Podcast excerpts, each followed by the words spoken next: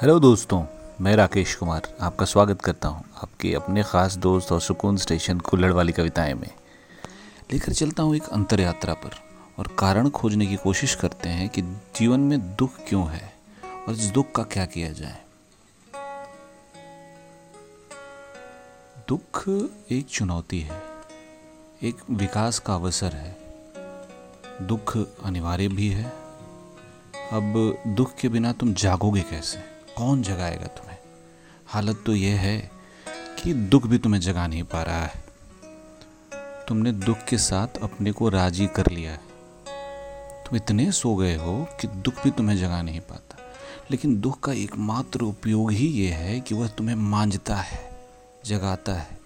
दुख बुरा नहीं है। दुख का होना बहुत ही अनिवार्य है।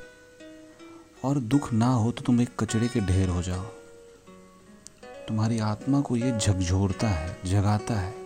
इसलिए ये तुम पर निर्भर करता है कि दुख को तुम कैसे लेते हो। दुख को एक चुनौती के रूप में लो, दुख को देखो और जागो। चुभने दो, उसे तीर की तरह भीतर, उसी से तुम्हें लक्ष्य की याद आनी शुरू होगी। तो तुम्हें सिखाया गया है, ये तुम्हारे पाप कर्मों का फल है, पर मैं कहता हूँ ये सब बकवास है। ये जीवन की सहज व्यवस्था का अंग है। तुम जरा जागो तो पाओगे कि दुख ना हो तो जीवन में कोई मज़ा ही नहीं है।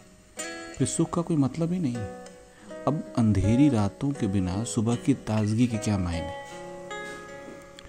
देखो, इस संसार से कि ऐसे कुछ हम देख सकते हैं कि संसार के दुख भी मंजिल के मार्ग का ही पड़ाव है। अब संसार मंजिल के विपरीत तो है नहीं, बल्कि उसे ही पाने की चेष्टा का एक अनिवार्य अंग है।